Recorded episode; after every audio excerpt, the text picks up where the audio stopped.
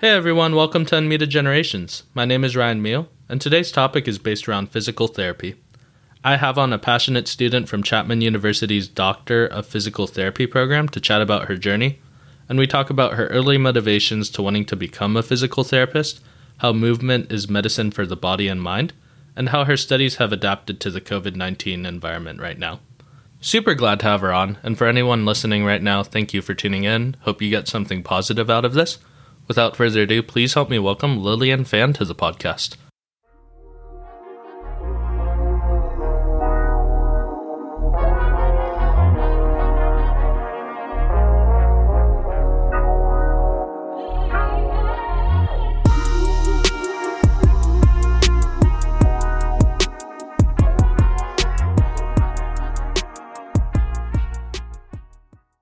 Hey Lily, how's it going today? It's going well. How are you doing?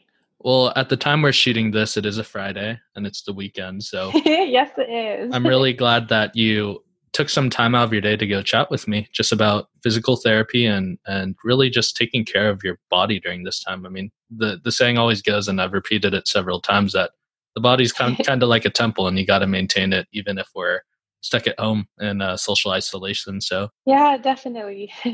So just curious, how did you kind of get into physical therapy and, and what was the start of your journey like? All right. So the start of my journey was that I knew that I wanted to do something in science and I knew I wanted to do something in healthcare because I just like helping people and seeing them get better, although I wasn't sure what. Um, so I explored all kinds of healthcare and non-healthcare um, careers. I worked at Yelp headquarters doing um, sales work as account executive. Um, I also explored the dental route. I explored the pharmacy route. But ultimately, at the end of the day, I found out that the best fit for me would be something that works along with my strengths and what I like to do for my hobby. And one of my hobbies is definitely working out. It's definitely a lot of fun. Uh, makes me feel a lot better. And um, I feel so healthy.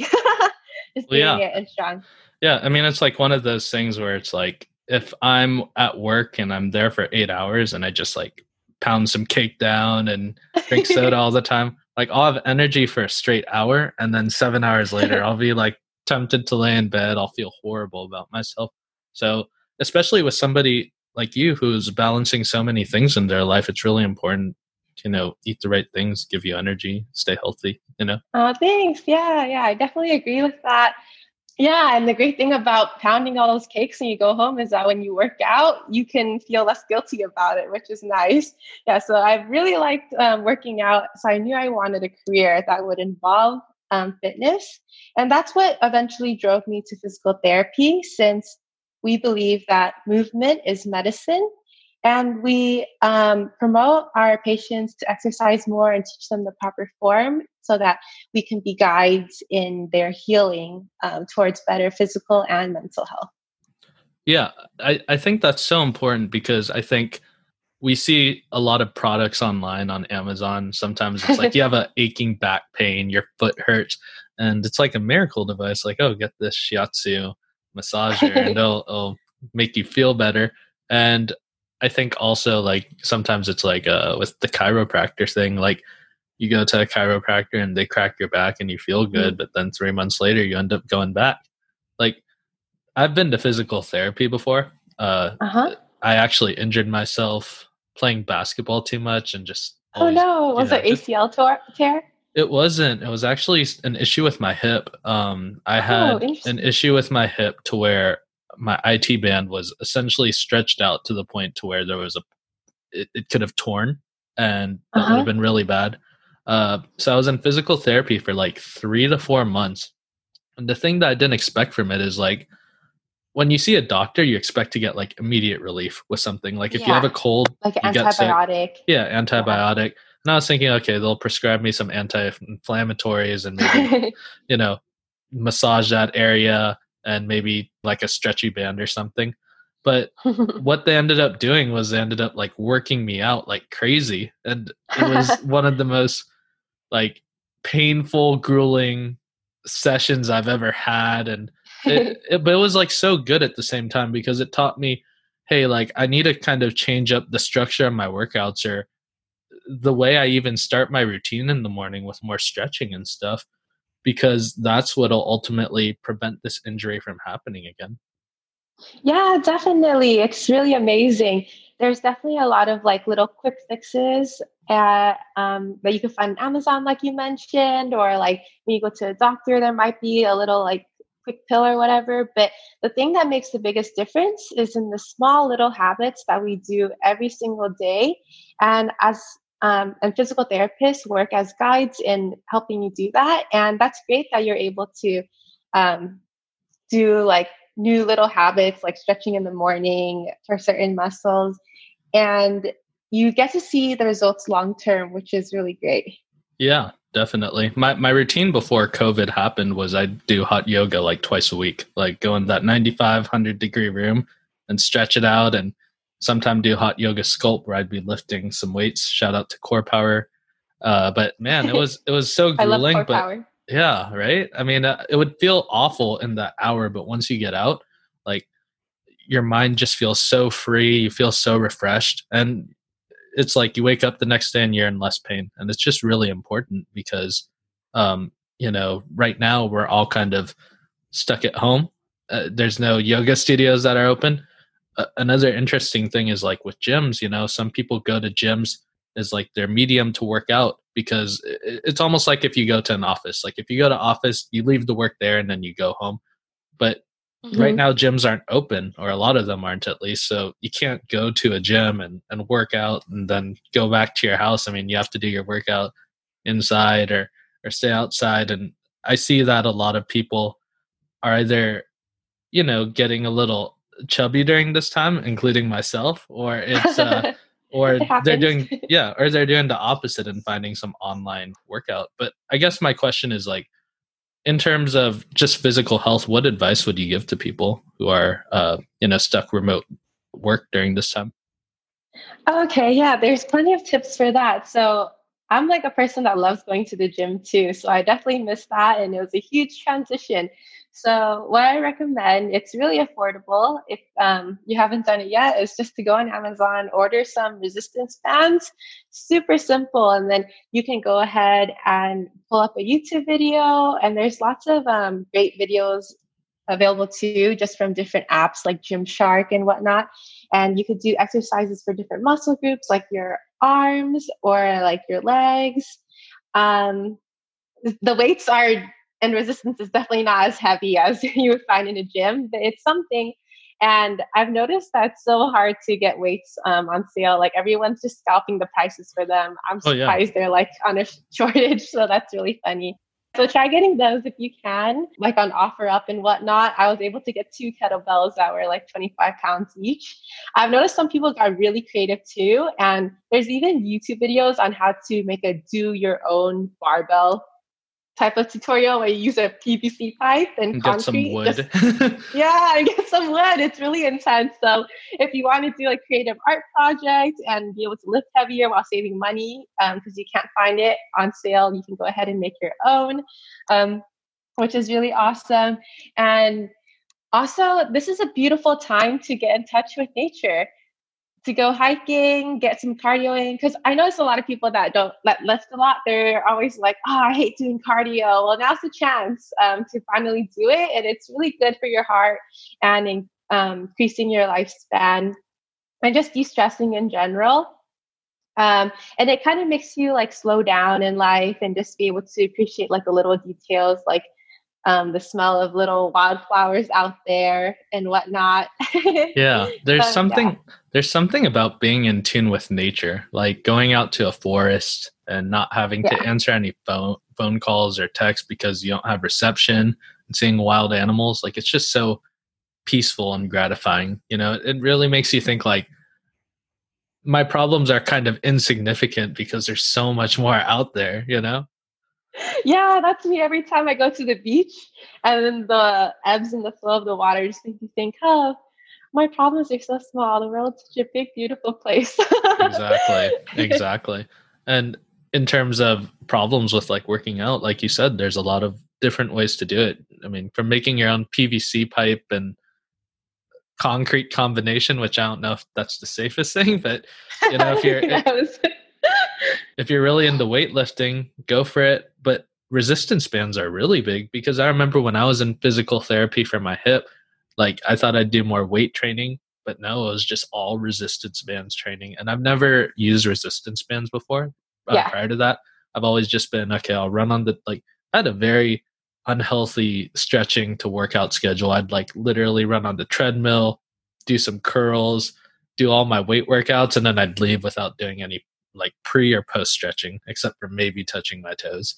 And it was one of those things where like, I think it's so important to you that it's like your, your strength isn't defined by how much weight you could lift. Like it could be defined also by like how many pull-ups you could do, how many miles you could run, calisthenic training, and, and a lot of that resistance band stuff.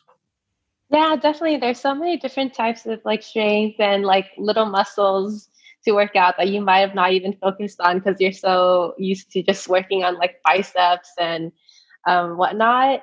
And um, it's pretty awesome that quarantine is basically forcing us to be more creative with what we're doing to stay fit. And then also, um, since we're constantly staring at screens now and just, I don't know, having like a very, very like sedentary life, like, for example, if you're a coder or something, now you're work from home for like eight hours. And I've noticed that a lot of people have been getting like more like neck pain or lower back pain. So what happens is that when you're sitting too long in a sustained posture that um, is not a very good posture, like let's say you're slouched over all the time, um, which is very normal. I do it sometimes too. I have to catch myself um, and correct it. But just sustaining that bad posture just puts these forces on different parts of your back in a very unequal way, so that it causes muscular imbalances, so that mm. one side of your muscles, like let's say um, you're slouching over, like your chest muscles would end up shorter and tighter, while the back muscles would end up longer and stretched. So this um, imbalance of the muscles causes uh, malalignment and perhaps maybe the curvature of your spine. And all this pressure that's not attenuated very evenly because of that now may result in this pain that some people are having. So another great tip is you can do like little things to prevent yourself from having that bad posture. So a lot of us are looking down at our computer screens when we're typing and whatnot for eight hours a day, but you could just take like a textbook or two and put it under your laptop screen. And that would make your eyes at more eye level with your screen. So now your neck is more straight um, without you having to think about it or recorrecting yourself, instead of like constantly looking down with a flexed neck to go ahead and type. And then also you can um, possibly add a lumbar support. So like a lower back support, like you just put like a pillow like in between your like lower back and um, the back of your chair. That could help too and be more ergonomic. Um, and then just making sure that the height of your table is better aligned for you to work without having to strain your shoulders and arms too much. And it's a really good investment if you don't like sitting too long, or if sitting too long causes you pain, um, to just go ahead and get a standing desk. They're super popular these days, and it helps relieve um, some pressure. And like every hour that you're working or so, definitely just get up. And like if you're starting to feel tight, just get up and stretch, walk around. And that'll be good um, as a little de-stressor, de-stressor as well as um, being able to get you up and moving, so you don't like get too sleepy or too tight with your muscles. Yeah, I agree. I, I think it's, I when I first started working from home, I had like a little makeshift desk, and I've had it since I was like eleven, and I'm twenty-three wow. now, so twelve years. But yeah, I mean, when I when I first started working from home, it, it got to the point to where I'd feel so uncomfortable at my desk, because at my old office, I used to have a standing desk. I used to walk around. Now it's like, yeah. When when COVID first came out, obviously, like we weren't sure if, if we could go outside, how safe it was and stuff. So then I'd be like working from the living room, working from my bed sometimes in my old position. And it was like, I I always just felt like sore or not productive. And when you feel like you're in pain and when your legs hurt or your back hurts or you feel like a knot in your back, um, like it got to the point to where it was like I kept trying to stretch and it wasn't doing enough. And I ended up seeing a chiropractor. And when I saw the chiropractor, I was like, okay, maybe this guy is like uh, just going to crack my muscles. But I'm kind of curious, like, what are your thoughts on chiropractors?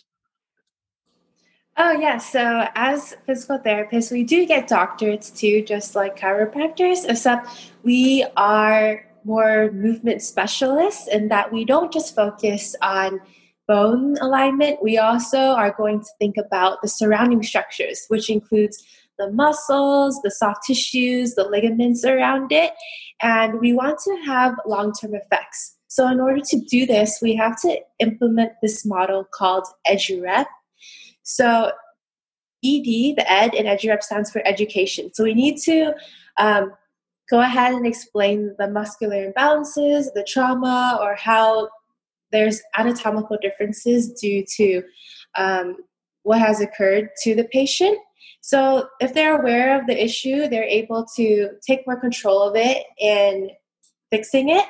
And then the U in EduRep stands for loading. So we're going to inform the patient how to move in a different way so that they're not continually aggravating the injured tissue. Like, for example, if someone has a spot that's super inflamed, we're going to have them move around that area to not really use it. So that way it's not being constantly aggravated and doesn't heal well. And once it heals well and this inflammation and swelling goes down, we're going to go ahead and tell the patient how to reload the tissue properly. So doing the exercises, but doing it in better form, whether it's like kicking a ball better or being able to walk using a walker, but um, weight bearing your weight a better way so it doesn't hurt your hip that's having pain as much.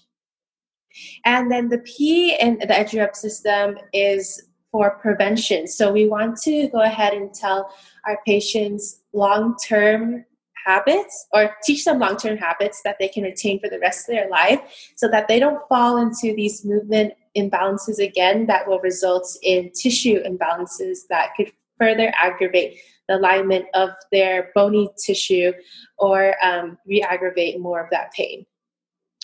Yeah, I agree. That's a really important part of it. I've been to both physical therapy and chiropractors. And when I was at the chiropractor, same type of thing. They were focused on growth uh, instead of just fixing the problem right away by cracking some bones.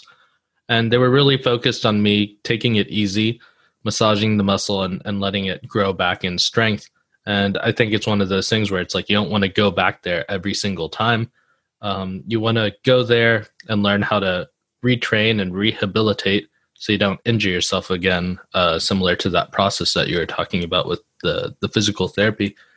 And I think it's just so uplifting too, because obviously you could go to physical therapy for fitness purposes when you get an injury playing sports, but it also applies, you know, somebody gets a stroke, um, if they've been in bed for two weeks because of COVID nineteen. And that's probably such like an uplifting part of your job that you're not just going in there for people who have been injured, but people who actually need the help and need to regain strength in their bodies. Yeah, it definitely is. Um, you'll see a lot of physical therapists in hospitals. And as you said, you'll see them a lot in like sports settings as well, where basically anywhere and everywhere where movement is involved. And it's really awesome, like being able to see someone that perhaps didn't think they're going to get better, um, or they've tried other past techniques, or they've been in a lot of pain, but nothing seems to work. But um, through working with them and helping them through physical therapy, re-educating them on what's wrong, and um, go ahead and like giving them or like serving as their guide in their recovery and seeing them be able to like recover feels almost like a miracle. And uh, it's so exciting to be a part of that. And I'm really grateful for it. So I really feel that um, I picked the right career choice. Yeah. Because of that aspect. Yeah. And especially when it comes to pediatrics, because I really want to do pediatrics one day. It's really amazing that, for example, you can have like a child that perhaps is like developmentally delayed, and they might not even be able to really stand um, just because of like low tone or some genetic condition they may have, or just many factors um, that are going on. But all of a sudden, like, you see the physical therapist work for them for hours every single week for years. And then perhaps two or three years later, you'll be able to see the child, the same child, like finally being able to walk or like do like a light jog around. And it's literally really amazing. You can see how much um, the child um, demeanor like changes. Like before they were like perhaps like crying, like really unhappy. Yeah. Um, but now that they're able to walk and run like other kids and they can play around with them, their whole like attitude may change. Like they might be so happy um, and just like running around and like shouting while they're make believing that a car is flying or something. Yeah, because they're able to finally yeah. walk and do the things that a normal kid should do. I, I, I could tell you're really passionate about it, because it's like, there's something about helping people and making an impact on somebody's life in a positive manner. It's like, it's like the ultimate dop- dopamine rush, you know? Like, yeah, it definitely is. I totally agree with you. Um, yeah. And it's certainly a challenge, but I think just being able to like commit to that challenge and just seeing its way through and being very hopeful about it and seeing the tangible results happen is certainly very, very rewarding. Yeah. And as you did say, it is a challenge. Like, I'm assuming what, what's generally the path to becoming a, a physical therapist? Like, so I know that, um, like, for example, you have to go through a lot of schooling, but is a lot of it like in classroom learning or hands-on? You know, what what's the demographic working in the industry, et cetera? Oh, okay. Yeah, sure. So how you get into physical therapy school is that you get like a bachelor's. A lot of people get their bachelor's in like sports medicine or biology. Or like anatomy. Or, um, yeah, yeah. You'll definitely take an anatomy course while you're at it. Um, and if, I don't know, some schools offer that major, then that'd be like pretty cool too. Yeah. Or like a kinesiology type of major. Um, what else? Health, exercise, sports science. But of course you can be another major as long as you have the prerequisites. So it's like one year of chemistry, one year of general biology. You have to take anatomy, like you mentioned. You have to take physiology. So basically you have to know the human body super duper well inside and out. You take, um, some exercise physiology courses, kinesiology. Um, so, you know, like how the body moves, what muscles are being used, and um, basically like the physics behind it. And you also do take one year of physics as well. Um, yeah, those are the main courses I remember having to take for it. And then you apply to physical therapy school. You really pray that you'll get somewhere, just because it's yeah. so competitive, just to land a spot in one. So it is um, a competitive schools, it's a it's a competitive industry. Yeah, it's super duper competitive. Like there's so many people, like thousands of people applying for a spot. And when there's a school, they're only accepting a class full of forty to like eighty people. Oh, wow. So like, let's say if you go to like Chapman University, for basically every twenty applications they look at, they're choosing one person to be able to fill that spot.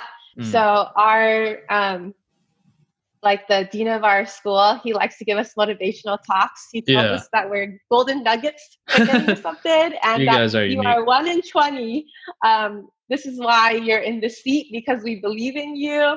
So like, he's basically just telling you, don't doubt yourself. Like you worked so hard to get here. You deserve this spot. So Uh, basically just rock it. Cool. What's the process with, um, I guess like applying, like what differentiates you other than grades mm-hmm. to getting into the, the school? Okay. Yeah. So like you mentioned, grades are super duper important. You have to try to get top-notch grades, um, just because uh, I think a good number of schools, they just filter you out by number, like highest G P As, it's like those. And then some schools, they have an interview process, which is really nice. Um, like Columbia University has an interview process. Um, but some schools don't have one. Like U S C surprisingly didn't have one. Western had one. Uh, Cal State Long Beach didn't have one. But like getting to know you could be a competitive advantage if there is an interview and you like going to interviews. But they also are going to look at your shadowing hours as well. Um, it's really good to have a variety of settings. So I shadowed and volunteered at a geriatric setting, so working with the elderly population. I did it at a neuropediatrics clinic, so getting to um, work with like little kids with like Down syndrome and other conditions like that. And I did an orthopedic one, which is probably what most people know, like if you get injured through like sports or like you get like a knee surgery or something, you're doing rehab through that. That's interesting because like one of the things that I'm always so big about on the education system, and people mm-hmm. who've listened to this podcast just know, is like, it teaches us like, if you get the grades, then you're going to be guaranteed a spot at anywhere, essentially. And that's just like, obviously with an interview, that kind of fixes the process because you're able to kind of showcase yourself and why mm-hmm. you're passionate about something instead of like, oh, I have this four point oh, I'm better than all the people below me.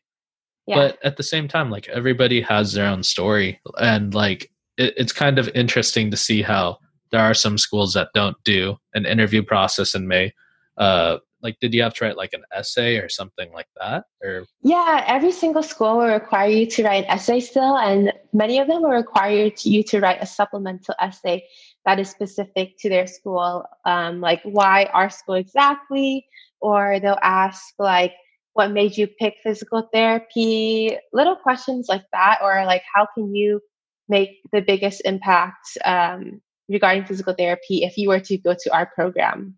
Mm. Um, so it's like forcing you to do research and knowing like what's so special about this particular school you're applying to, and to see yourself if you're a good fit there or not. And if, and they get to see if you're a good fit there or not. And also it's um, nice that schools will actually look at your extracurriculars. So I had some very weird extracurriculars. Um, which I, Yelp. yeah, yeah. So like having that sales experience, working with Yelp, like talking to like eighty new different people every single day. Um, And then I also was a sponsored food blogger for like over three years. So oh, wow. I had some random, yeah, marketing experience. I don't do that anymore because it's too time consuming. Yeah. Um, but it was a lot of fun um, being able to like shout out like mom and pop businesses and get like some free food at the same time. Yeah. That was a lot of fun. I gained a lot of weight during that time. yeah. Well, that's then, why, that's why you were working out so much, right? yeah. Yeah. Gotta balance it out a little bit. Um, yeah. It's so important though, that you have like that sales experience though, and like the marketing experience and the blogging experience, because like it allows you to advertise yourself. I mean, like half of it is obviously knowing the technique, but the other half is like making your client feel comfortable, especially if they're like an old person or a baby in like the pediatric case where they've never done any type of that physical therapy, and you don't want them to feel uncomfortable with the process.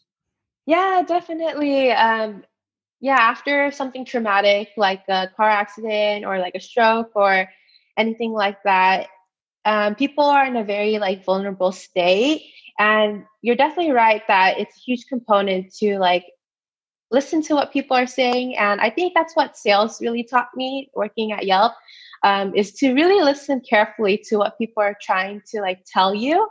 Um, so based on that, you can go ahead and like make them feel more comfortable and show that you're like a team member by their side in um, helping them through their recovery, and you're there to help like represent them. So yeah, that was really nice, and it exposed me to a lot of different populations from like Hawaii to um, California and different uh, demographics. So that was a really nice experience. Yeah. But I also went to um, undergrad at University of the Pacific. So I worked with a very diverse population there in both terms of um, the economic side and also um, ethnicity. Yeah. I mean, that is a very diverse uh, college and they're definitely, I mean, the tuition there is pretty expensive, right? Yeah, yeah. Uh, I try not to think about that. Yeah, exactly. Well, your physical yeah. therapy wage will will pay it off. So once you graduate college, you know, you got into Chapman University and everything. That's when I'm assuming they start teaching you like the real concepts about physical therapy, correct? Yeah, correct. Yeah. So beforehand in undergrad, it's very didactic, very like you memorize this, you know this yeah. theory, you type it up. Yeah, flashcards, stuff like that. So understanding concepts and like applying it, but just through paper. Um, but now it's actually hands-on. So we had a lot of um, didactic stuff, of course, because we had to power through that just so we have a strong knowledge base. And then um, we spent so many hours um, in class. Like, how many hours did we spend? I don't know, probably like over ten hours per week actually doing hands-on stuff during our second trimester already. Um, yeah, because we're already rehearsing. Like we have, we pretend to be thick patients, and then our classmates would be like the real P T, and then um, we'd we'd um, do role play. Like, oh hi, like I'm Lillian, I'm your student physical therapist, and then um, basically explain the procedures to them, and then pretend like they just had a stroke or something, so you're tr- or surgery, so you're trying to get them out of bed, and um. like pretending they have like a bad leg or something. So you make sure that you're not having them weight bear on it and they're walking a certain way and teaching them how to use their um, assistive device in walking. So situations like that, but it's also very hands-on in that um, we have um, mobilizations, like joint mobilizations that we practice on each other's, like hips and knees and whatnot.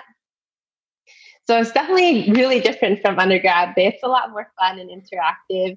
And um, you get to know your classmates like super duper well because of that. Yeah, because it's like a collaborative environment. It's very different from business, where a lot of businesses, they try to figure out who's the best guy and everybody's trying to one up each other when you're working oh, wow. at Yelp and sales, you know?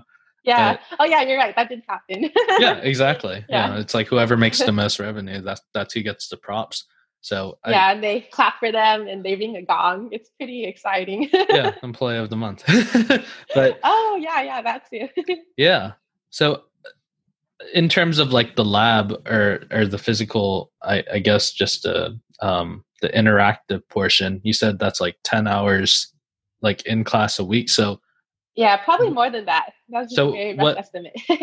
So how much time are you actually like spending in school? Like, because like my, so my friend is uh, going to nursing school, something totally yeah. unrelated, but it's also in the medical field. And she spends like close to probably like forty to fifty hours a week just studying or attending like these twelve hour classes, like ridiculous.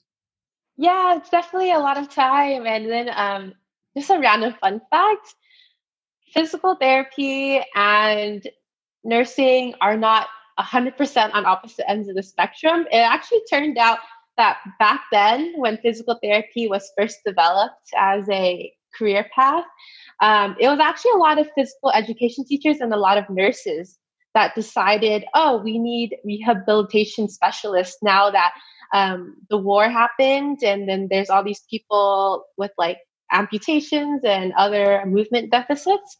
And then that's how physical therapy was rooted. Yeah. I also heard that because, yeah, because it did originate in, in the, uh, because of the war, but I heard it's also because of it kind of like a women dominated industry, correct? Oh yes. It's very women um, dominated as well. Yeah. So, and it's still pretty women dominated now, but I do have like males in my class.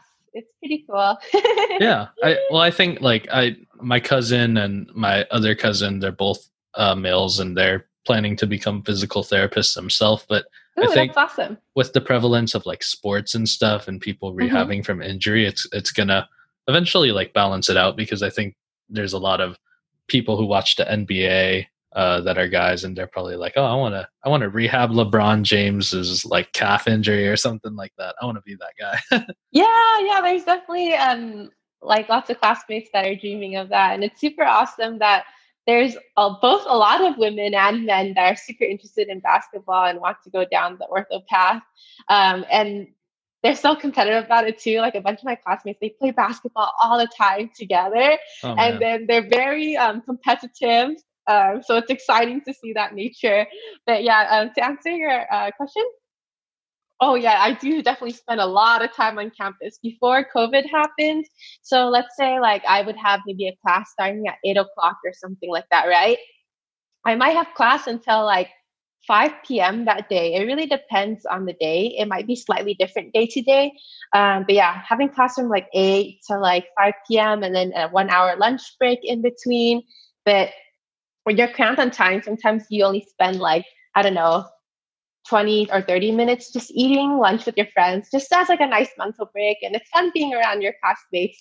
Um, but afterwards, you guys might just all go to the library together and just start cramming for the rest of the lunchtime. That's and crazy. Then, um, yeah, it's really um, exhausting. I drink a lot of coffee.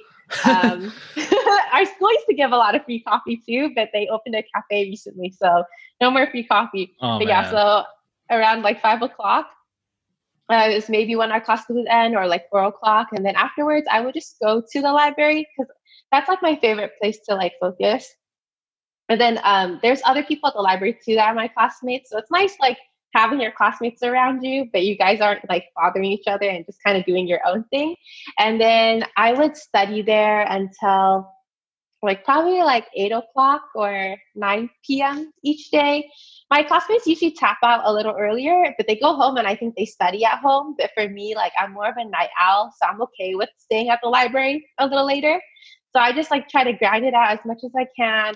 And then um, that way when I go home at eight or nine o'clock, I can just eat dinner and then just like be a little more relaxed in my studying, but still studying.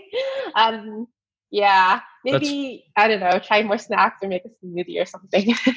That's funny you mentioned that, because I used to be a night owl during college, like go to sleep at like one or yeah. two a.m. every day. And now for my work, I wake up and start at eight every day, but which means I probably wake up at like six thirty or seven.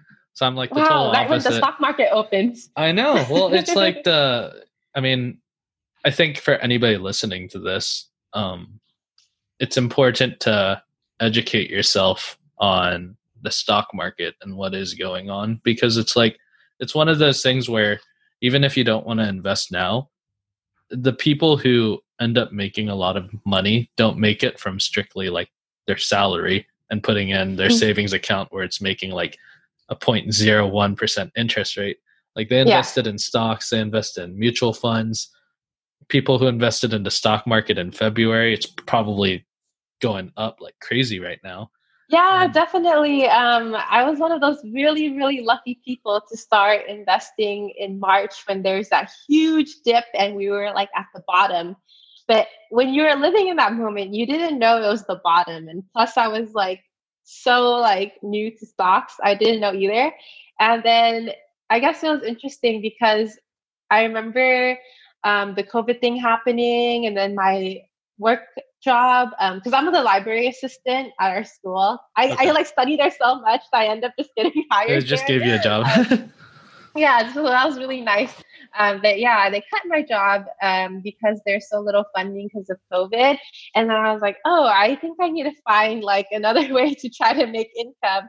So I went ahead and I dabbled in stocks a little bit. And even though I'm a night owl, I did start waking up at six thirty in the morning. And Ooh, yeah, I've been seeing pretty good returns, luckily, um, just from investing while everything was a lot cheaper. And I certainly agree with you that um, it's good to work smarter instead of harder in terms of money growth. Yeah, you could have as much side businesses as possible. But at the end of the day, I think I think a lot of people who are scared to invest in stocks, and I know we're deviating a little bit. It's okay.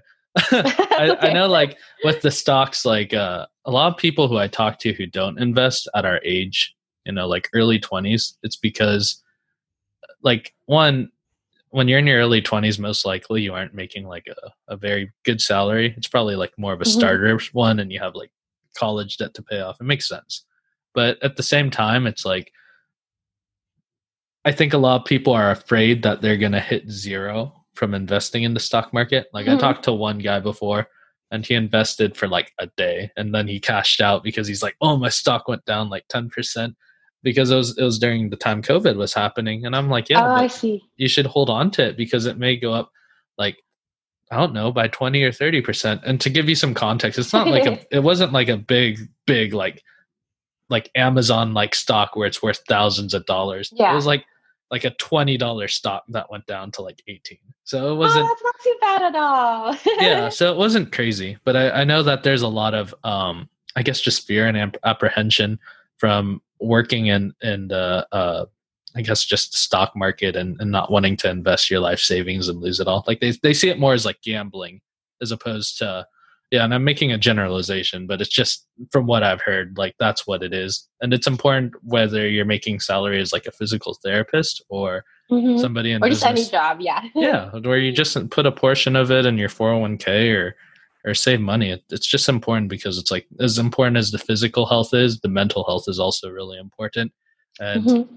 money doesn't lead to happiness, but it, it it'll make you feel a little more comfortable at the end of the day. Yeah, and it's nice to have that peace of mind and that like level of comfort, definitely. Yeah. So you were you, you were saying that your job got cut, unfortunately, um, with everything yeah. going on. But prior to that, so you, you were kind of mentioning you were in school from eight to five. How many days a week would that be? Uh, yeah, I would have class like Monday to Friday, so every single day of the week. And then it was nice that I was already studying at the library till nine p.m. because my work shift was basically from like five p.m. to nine p.m. Mm, so that's nice. Yeah. I was able to like study also if it was like more of a chill day and like just help out with library tasks and make sure people get like their study rooms. And that's then important. When it comes to like on the weekend, um, my classmates and I, we would like having study sessions together. So it's like a perfect time to basically whatever you learned on your own to go ahead and quiz each other and make sure that you actually know it and reinforcing that information. So it's like a huge like teamwork component. And honestly, teamwork really does make the dream work. And it makes it so much like easier um, to like study in like a group versus alone. You're totally right. And It it sounds like, you know, in, in such a busy subject where you're spending, it's a, it's essentially a full-time job to go to school. Like yeah, it feels like yeah, it. I thought you pay to go to it. So yeah, yeah, yeah. You get the payoff at the end eventually. Once you graduate, um, like, so right now is your schooling like all remote? Like how does that work? Yeah, it's um all remote right now this past trimester. So initially adjusting to that was very hard because we were very hands-on um, like program. And then we were working on like different mobilizations and whatnot of the lower extremity. So anything for the knee, hip, ankle, leg, that type of stuff. Um, so it's like, oh, like we don't want to expose our family members to getting sick, but we don't want to get each other sick either. So we didn't really get hands-on practice for that. Um, we had Zoom calls with the professors and they met up and they did like the little uh, physical therapy, um, mobilizations and whatnot, but it's so hard to see on camera sometimes. Yeah. They're like, oh, do you notice that like um, this part of the hip is a little higher than the other and there might be like a two, three millimeter difference in real life. So you can't even really tell over camera. Um, Yeah, but then I guess it's okay. We ended up getting used to it. And what they're doing is that they're taking the labs we missed from this past semester in person and in spring, and they're going to basically add it to our future um, trimesters. So that's why our in-person trimesters will be a little more front-loaded. So we're having like a hybrid um, trimester in about like a week from now in the fall. So we'll be on campus like maybe two or three days a week. And the other will be remote. And for the times we are in um, campus, it'll be like a makeup of those past trimesters in addition to learning the new material. So it'll be very, very busy. Um, yeah, that we will get to learn what we need to know. Yeah, that actually leads me to my next question, where you're working essentially, you know, going to school forty hours a week, paying to go to school. You're spending all your time to you know, do stuff on the weekend in terms of like studying for the stuff that you're going to eventually do yeah. during the week. So I guess I'm just curious, like, how have you been keeping sane during this time, you know, and, and what have you been doing like, uh, in terms of like hobbies and, and things like that to kind of get away from school, school, school, school? Yeah. So then um, I guess exercise has been a huge part of it. So just like the advice I gave earlier, basically for every like hour of like lecture I have or staring at a screen, I would get up and go ahead and just like walk outside, maybe take a quick run in like ten minutes um, while like having a nice scenery of trees or whatnot. Or like I would do like lunges in the parking lot or like wherever I am. And then um, besides exercise, I have also have turned to food. So I started cooking a lot and making things like fluffy soufflé pancakes. And another thing that I started doing is arranging a lot of charcuterie boards um, with different cheeses. And I like to have this like signature style where I like roll out the salami so that it looks like a little rose. So then I noticed that when I put them like in a little box and I arranged those roses with like different cheeses from different parts of Europe, Um, that people feel really special and they get really excited when they get one of those boxes. So I did that as a hobby. Um, but then eventually people ended up really liking it. So that was super exciting. So I just started making it for more people.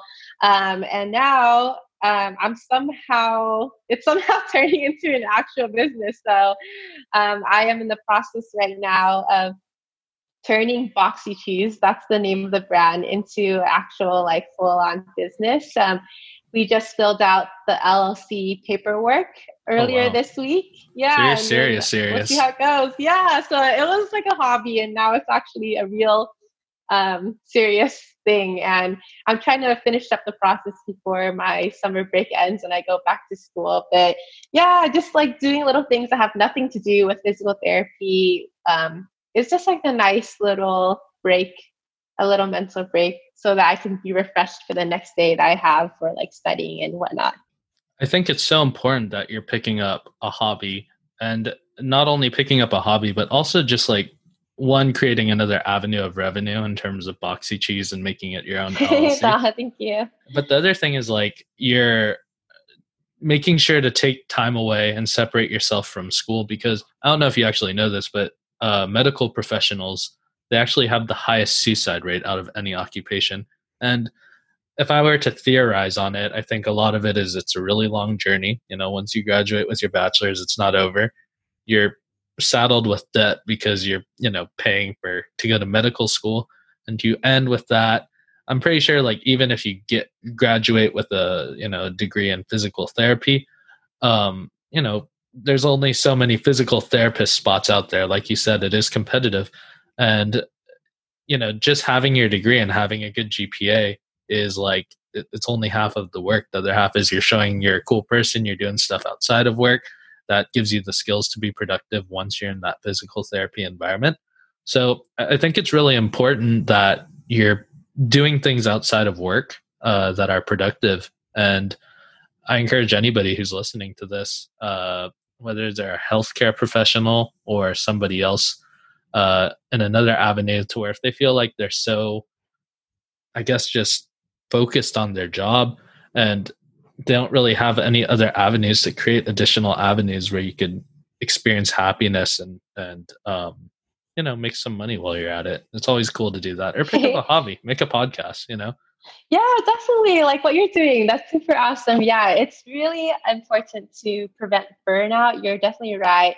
Um, and just basically any field. And um, yeah, it's just, it's like, if you're going to be able to take care of so many people, you have to make sure that you take care of yourself as well, because you can only take care of them as well as you take care of yourself. So it's important to have that little relaxation time and explore different ways of fulfillment, like in terms of like being more creative or just creating something that are different from your work, um, just to like de-stress and kind of explore something new. Yeah, I had a cardiothoracic physician assistant on the other day. Uh, her name is Sabrina wow. Runbeck, and yeah. basically she operates on hearts and stuff, and, and works on that stuff. And she was telling me that there was a time where, as a medical professional, she was experiencing burnout. She had a one hundred one degree fever, and she was holding oh, no. a patient's chest open for five hours during heart surgery. And I was mm-hmm. like, wow, that's like, and, and luckily she found her way. And, and the reason why I mentioned that story is because she started um, like a business actually as a peak performance coach, oh, wow. where she's helping out uh, healthcare professionals uh, just, I guess, prevent burnout and stuff, because it, it's like a real thing. And that's what leads to probably like the large suicide rate, because you're working so many hours. I think it's so important that, um, you know, a medical professional takes care of himself. Because like, if you were working on me and you had burnout and you were tired and got like three hours of sleep and yeah, you're working on I like could my not calf. Give you the best care at all. I would yeah. not even, I don't think it's even ethical to work in a condition like that yeah. um, for the patients. Um, yeah, that's definitely very risky. Yeah. Exactly. But you know, that's why, that's why it's good that you're taking care of yourself. Um, especially with Boxy Cheese and everything like that. So, oh, thank you. Yeah. So what are the next steps from here? Like you graduate and then possibly find a job. What's the end goal? All right. Yeah. So then I have two more years until I finish school. Um, I guess Boxy Cheese is turning into a real legit business. So, um, we're going to try to have it centered in both like Irvine and like Beverly Hills, and that'll be awesome. Um, but that'll be more like of a side project. I ultimately do want to focus on like physical therapy, and I'm really hoping that I can land a job in the pediatrics field, because that's what I'm gravitating towards right now. I really like working with like little kids and like seeing them um, grow and get better. Um, but the other path that, so like the ten year plan, I'm not too, too sure about. So that's like probably the five year one, that one I'm sure about. Oh, man. Um, maybe in ten years, I'm not sure if I want to open up my own like um, pediatrics clinic, or if I just want to open like a nonprofit to be able to help these special needs children. Um, because yeah, they are getting um, like physical therapy, but I'm sure there's lots of other services that would be really useful and helpful for them as well. Like being able to have like maybe a safe space, like for like a play environment, like where they have more accessible tools, like perhaps like um, like more ramps, and maybe the lights aren't as flashy as other places that like normal people would go to, as to not like illicit um, seizures and whatnot for epilepsy. Yeah, so that's um that's the goal. And then I think I do want to go out of the country, like maybe to Vietnam or whatnot, to possibly provide some free physical therapy services as well. Like maybe do a wheelchair fitting for children. That's up in the air, but definitely some big goals out there. Yeah. You know, uh, it's kind of fun, funny you mentioned goal setting, like with five and, and ten year goals. Like I definitely think visualization and goal setting is like super important, because if you were working and you didn't have a goal, then like you're kind of going down this wandering path. But at the same time, I, I was told something very recently by somebody who, and he made like a really good point too. And he said something like along the lines of, I don't want to set a ten year goal, because if I was thirty-three, because I'm twenty-three now, I wouldn't want to yeah. listen to a twenty-three year old and follow that goal. That's true. Yeah. As we grow older, we get wiser. So it makes sense to readjust your goals as you get better. Exactly. But I love the fact how, like, for example, like your, your, uh, I'm not, you said it was salami that you turn into roses, correct? Yeah. Yeah. It, it's like something that turns, like, that's always how the most organic businesses start. Like, it's not like having a ploy to make money or that being like, oh, I'm going to like come big. Like every big business I've heard, it's always like, oh, well, I just had this idea and I gave it to a couple of my friends. My friends liked it, and then they offered to give me money. Like, aww, awesome. Yeah, that's really nice. Yeah, yeah. Actually, um, I started making the salami roses because I was on a date and I was trying to impress my date. So I was like, hmm, what can I make that's special about my charcuterie board? So I was like, oh, I have this idea. What if I like turn this into a rose so it's more aesthetic? Wow. Well, yeah, and it worked. That worked. That's good. That's my date good. Was impressed. Awesome. Awesome. Well, you know, I love talking to, um, you know, dreamers like you and who are currently in the process of, of getting into, uh, you know, I always tell people, like, I don't want to bring people who have like a thirty year experience with physical therapy on, or have all these degrees or something. Like, I want to bring somebody on who is willing to speak about their journey, and like it's it's ongoing as time goes on. So thanks for coming on today. I really appreciate it. And, you know, I wish you nothing but the best with Boxy Cheese and also your future with the pediatrics uh, physical therapy environment. Uh, thank you so much, Ryan, yeah, for having me on your podcast. This is a really exciting opportunity, and it's been really fun chatting with you for the past hour. Thank you so much. It's my pleasure, and I'm really glad you enjoyed it. And for those of you who are listening right now who enjoyed this episode, please make sure to leave a rating or review or subscribe. I'd really, really appreciate it. It also just provides me feedback on how I'm doing. So thank you for all the support the last couple of weeks. As you guys may know, I posted recently on my social media that we have a new website, w w w dot unmuted generations dot com, as opposed to the old website. That's going to house all the new podcasts along with some F A Qs. And uh, if you'd like to get in contact with me, it just creates a better process over there. So feel free to check it out if you have the time, and check out the other episodes I posted. But other than that, thank you so much for the support as always, and I'll see you guys in the next one.